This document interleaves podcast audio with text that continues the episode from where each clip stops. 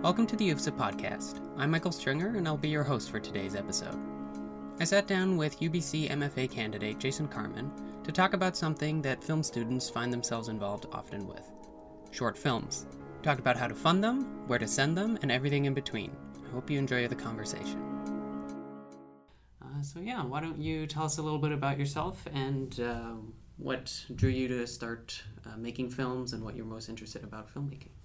Well, first of all, thanks for having me here, Michael. I started filmmaking, I think, back in 1996. Uh, it was um, in response to a Canadian film that I saw called Lilies by John Greyson. It's a feature length uh, film, and um, it was unlike any other film I've seen in the sense that it, uh, it was a story about these two young um, uh, teenagers who uh, grew up in rural Quebec, and uh, uh, there was a crime that, that, that, happened, and someone else was blamed for it.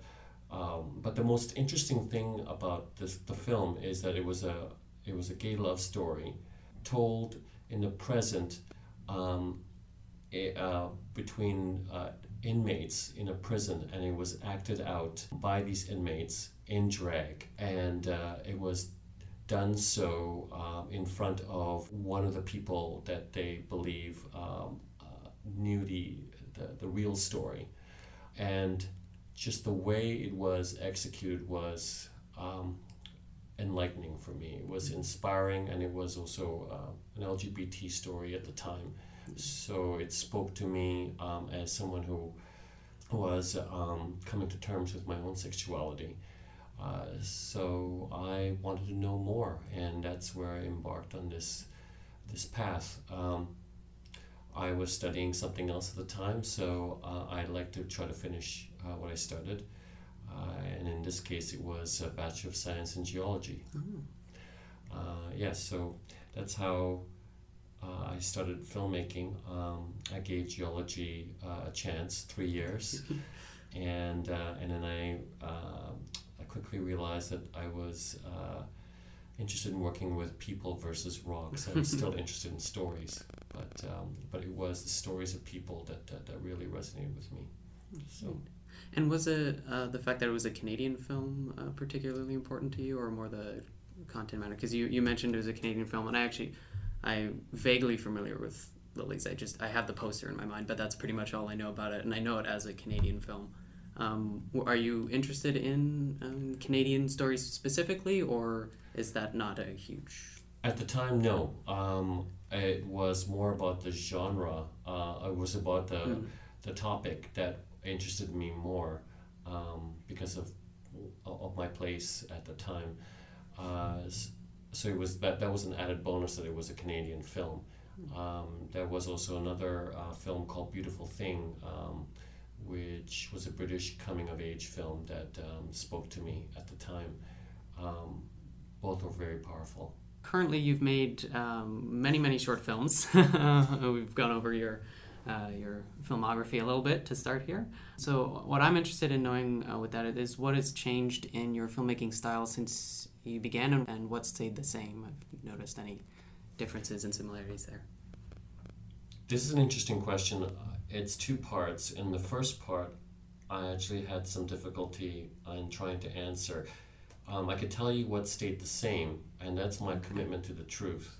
I found it more meaningful to tell the truth, uh, to um, be authentic, than to try to um, hide that in some way. And maybe that's part of who I am as a, as a person. I moved from documentaries to scripted fictional material because I've just found that you could get closer to the truth with fiction with, because you, you have a chance to plan it out carefully. Mm. Um, you you can um, really aim for the message of the story versus in documentary you're finding the story in the editing room you're really you're, you're often at the mercy of whatever is happening around you when you're filming mm-hmm. right so sometimes um, you're, you're not able to tell the message that you want in a very impactful and meaningful way because things happen that's beyond your control and then you're, mm-hmm. you're trying to find that in the editing room so that's um, that's something that has stayed the same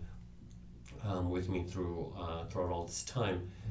In terms of what has changed, um, I think I, I've I'm embracing more um, the Hollywood aesthetic um, because uh, our attention spans are getting shorter and st- shorter. Um, I'm finding that um, my my edits, my cuts are, are, are faster. As a result, I um, I'm getting more and more impatient um, with um, with some of my shots. It doesn't mean that um, I'm going to be doing music videos uh, tomorrow. It just means that I'm I'm definitely more aware and I'm more selective in what uh, what I want to draw out. And um, and in the other other scenes, other takes, I'll just um, cut uh, completely, or yeah, I'll just abbreviate. So. Mm. So I was interested in what you uh, have learned through uh, making films for uh, many years, almost over a decade now. Uh, what are some of the experiences that you've learned through the kind of tactile uh, process? Um, so the the most um, the most important thing that I've learned uh, about filmmaking through the past decade is know what you want, but be open and flexible in how to get there. Um, because technology is constantly changing, right? You have to be open to um, whatever is available to you in order to tell your story. Uh, so that means that embracing cell phones as a way to um, tell a story, and also at the same time being curious uh, to look back at the past, uh, understand why why celluloid worked, um, you know what the uh, aesthetic qualities of the medium um, were. Um, I say I say these things in a past tense because for independent filmmakers, it's become quite um, unaffordable to shoot yeah. on celluloid. Uh, it doesn't mean it's not impossible. You could still do it, right? And it's probably going to um, add another three thousand dollars in in your post budget.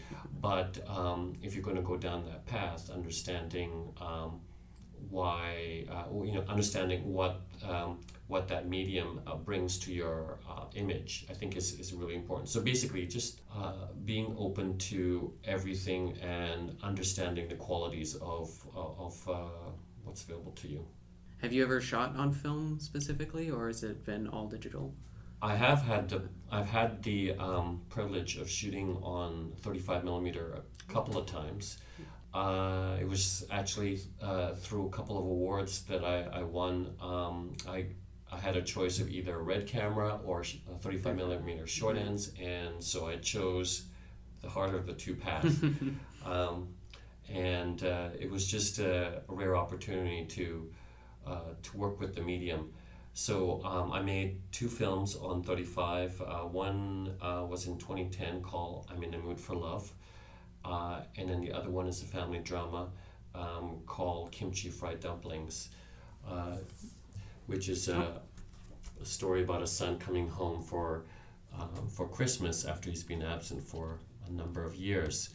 Um, I chose film because it had an ephemeral quality and uh, it was timeless, and the story took place during Christmas.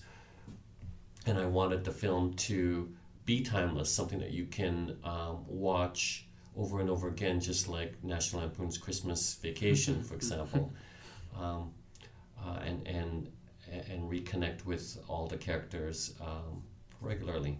I'm really proud of these two projects because every time I show it, um, people will ask, "What is it about that image? What is it about the film that they are drawn to?" And they don't realize that part of that equation is actually the, uh, the celluloid, yeah, the celluloid, right? So uh, the the graininess um, gives this uh, vulnerability to the image, um, and it just it's uh, it it it's a quality that invites you in. So. Did you find working with film on those two uh, projects? Did it change anything about how you were uh, making the film, or did it make you more decisive? Like, I mean, uh, I know that having a certain amount of film stock might uh, prevent you from taking lots of takes. At least that's uh, experience I've heard from people who have worked uh, with film after having done a lot of digital. Uh, they feel a little bit more restricted that way. Did, were there any, uh, apart from the aesthetic qualities of the image, were there any practical differences in working with film? Um, well, with shooting with film, you have a limited number of um, stock, uh, so you you have to be very precise, uh, and yeah, your shooting ratio is much lower. Uh, you know, it's I, I, I aim for about five to one, um, uh, which was very ambitious uh, at the time, um, given my skill level. But I I found that uh, by having these parameters, you you can be more creative as a result, right? Um, and you can be more precise with your direction. Um, so I s- invested a lot of time in rehearsing. Um, mm. I mean, Mood for Love was a musical um, about a singing telegram that uh, sees his ex uh, boyfriend um, and uh, realizes that it's uh, that that he's over him uh, and it's and it's it's finally time to move on um, and it's done through song. Um, so in order to execute that, you know, you had to um, you, you, had to do a lot of pre-planning in advance, rehearsing. Uh, so knowing the song, rehearsing, finding the tempo, right, um, before you actually get the set. Same thing with um, with kimchi fried dumplings as well. So um, uh, yeah, you just have to you have to invest a lot of time in, in working with the actors. You can't just fly off the seat of your pants and um, and, and hope that uh, uh, it, it, it all works out. So with that said, I found that um, these two films to be very um, I find the aesthetic to be very like limiting or I'm just trying to find a mm. different word for it, but it um, the energy was a bit low on these two okay. films as a, as a result of these parameters because mm. I was very precise with everything that um, there wasn't a, there wasn't this element of spontaneity so it's right. yeah so it's a balance yeah it's a balance out, yeah. exactly and yeah, you just passed me over here one of the little cards for kimchi fried dumplings, which had a few uh, things, the NFB and Cineworks on it, which uh, was something I was curious about. Uh, how you fund uh, your short films, or what the process is uh, of getting funding for shorts specifically. Uh, that's a great question, um, especially today. Um, in order to realize um, these projects, I've had to um, I've been the big, the biggest advocate uh, of, of uh, my own projects, and that means understanding um, the themes, the rationale, and, and, in, and in doing so, I'm able to access Arts Council grants. So the first step is knowing what your story is about and then applying um, to these different Arts Council grants. Now, it's a, it's a laborious process, mm-hmm. um, and uh, you probably f- faced with um, some rejection because it is um, it is uh, judged by your peers, right? But that that is the um, that's the easiest way for any Canadian filmmaker to um, make a film is to apply to the grants that's available to you, uh, offered by the different mini- uh, levels of government. Um, they're there to support Canadian talent, uh, and um, right now, you know, f- uh, female, Indigenous, uh, voices are encouraged. Visible minorities are visible minority stories are are also um, uh, encouraged as well. That's one way, and then the other way is, of course, developing partnerships with um, with organizations, with friends. So that's what I've done. For example, with my thesis film, I it, started it started out with a with an artist grant from BC Arts Council, and that triggered um, interest from other um, uh, other partners, uh, such as uh, um, Out TV, for example, right? they became interested because, well, I have some funding to make the film happen. So they're, mm. They don't have a lot of um, resources available, but their, their mandate is to promote LGBT stories. So they want to uh, they want to get to know you mm. um, early on, right? There's also other ways. I mean, you can you can corral uh, a group of friends together and see if uh, there's a story that everybody can um, uh, everybody can agree on or is passionate about, mm-hmm. and then have them all contribute um, something towards it. And that's one way to realize a project.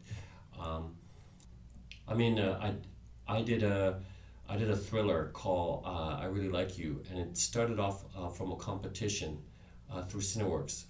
And by the way, like competitions are a great uh, way to um, get projects off the Mm. ground, right? It's uh, it offers you a deadline, Yeah. um, and that keeps things moving. So if you get a if you get into a competition, you win a, um, uh, an award, even if it's small, you can use that to leverage with uh, with some of your other friends or um, organizations to see if they're willing to come on board. And that's what happened with I Really Like You. Um, won a um, I, I won um, support from this initiative uh, where it was to take um, 10 lines of dialogue from a pre existing Canadian film. This was um, Atom, Atom Egoyan's The Sweet Hereafter and Okay. interpret it into something completely different. Um, so I've never, I, uh, at the time, I didn't, I've never seen um, The Sweet Hereafter, so I took that and I, um, I, I, I put it into a thriller.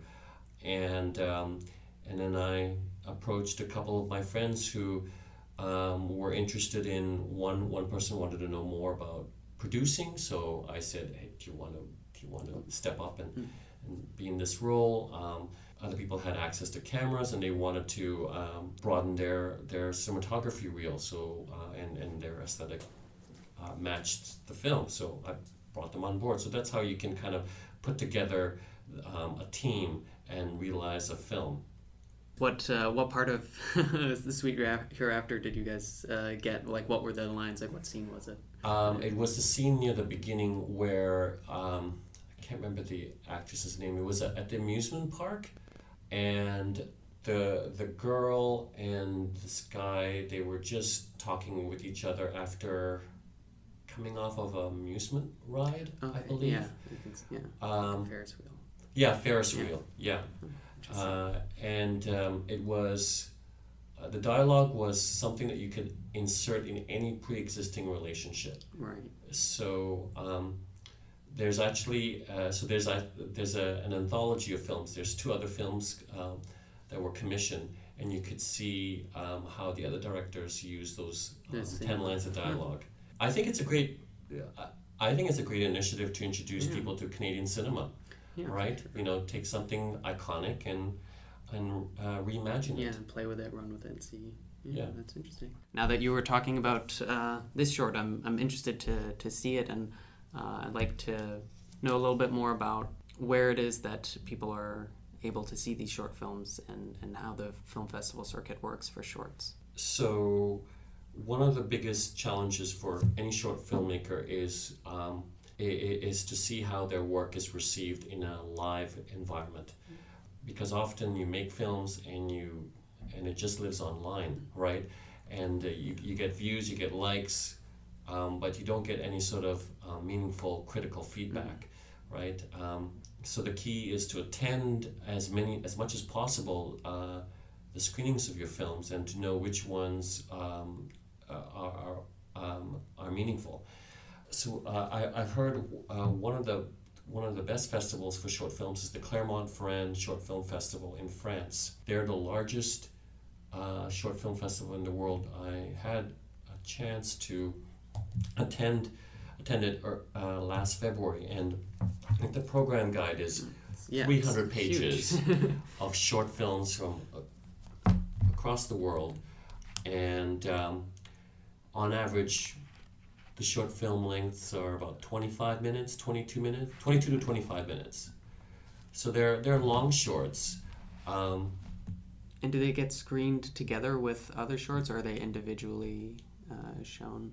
they're screened with uh, with other shorts in, uh, in in curated programs.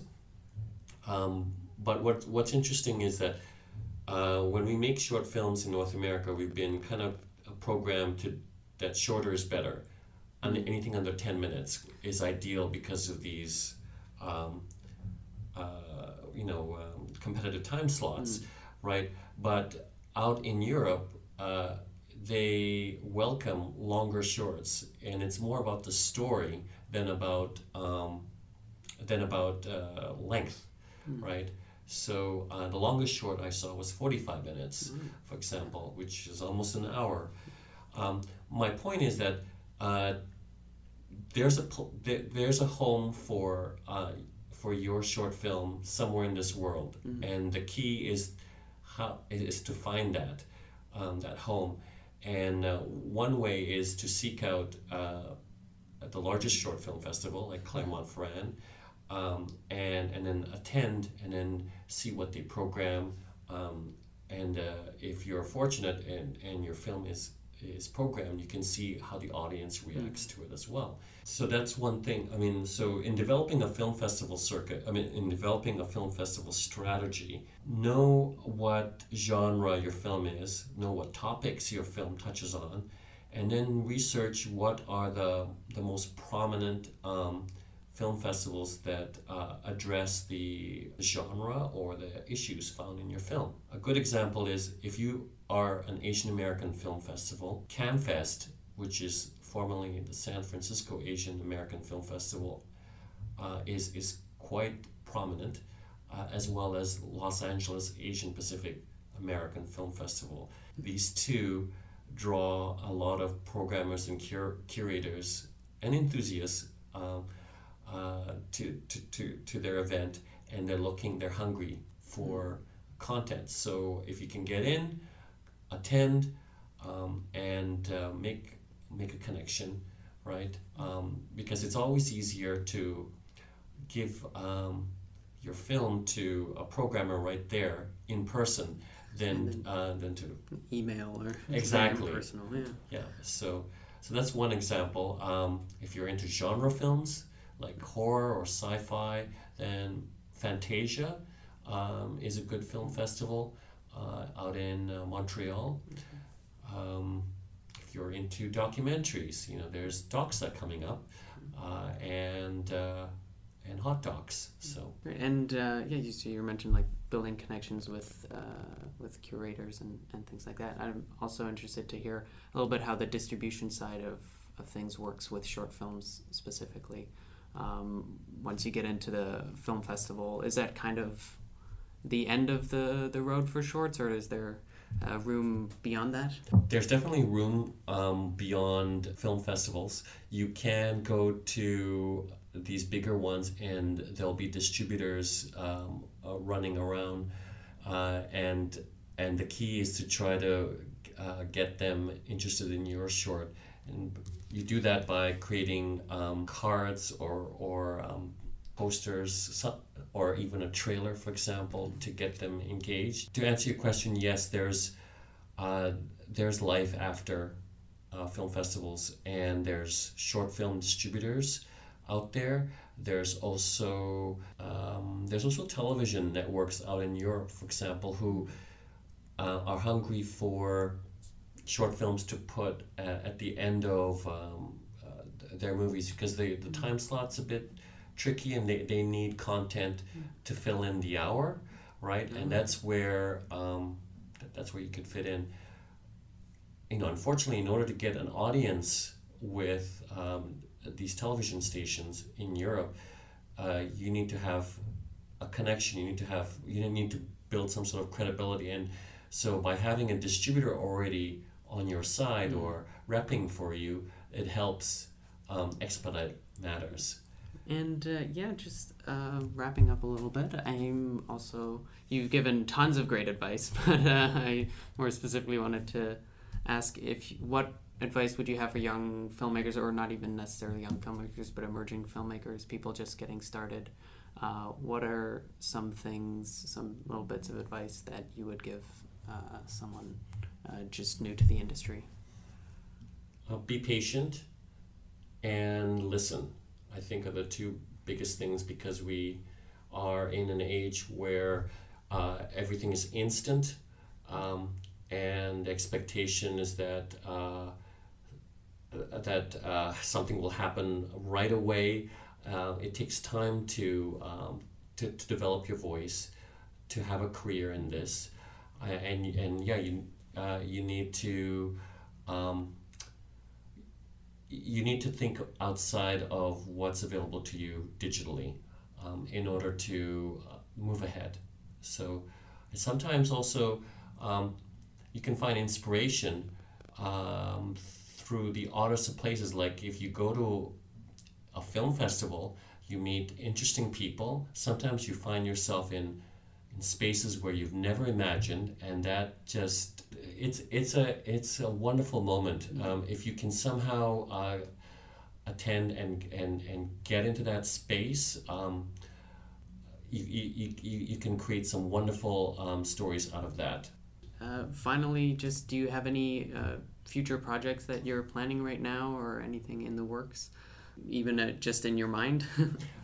I have a lot of projects on the go. Uh, one of them is a feature length of Lions in Waiting, which is my thesis film at UBC. And it's about an Asian hockey player who comes out um, after being hazed. And I'm exploring uh, masculinity within a competitive uh, environment and how that's performed in, in this space. Hard work beats talent. When talent doesn't work hard. Boy, you can keep playing like this, we're in the playoffs. Cheers! Cheers! Ray, you all right? You want to sit this one out? I can do it, Coach. Okay. All right, boys, remember their forecheck. I've never done a feature length film, and being at UBC has given me the confidence uh, to to finally go down this road. Yeah, I'm always interested in how uh, people expand shorts into into features and, and what parts get uh, extended and what gets left out, and, and how that uh, sort of practically an, an, adaptation process goes. So great to see that turn into a feature. Um, but thank you very much for joining us today. It's been a, a very uh, robust conversation, uh, and uh, yeah. Thanks, Michael.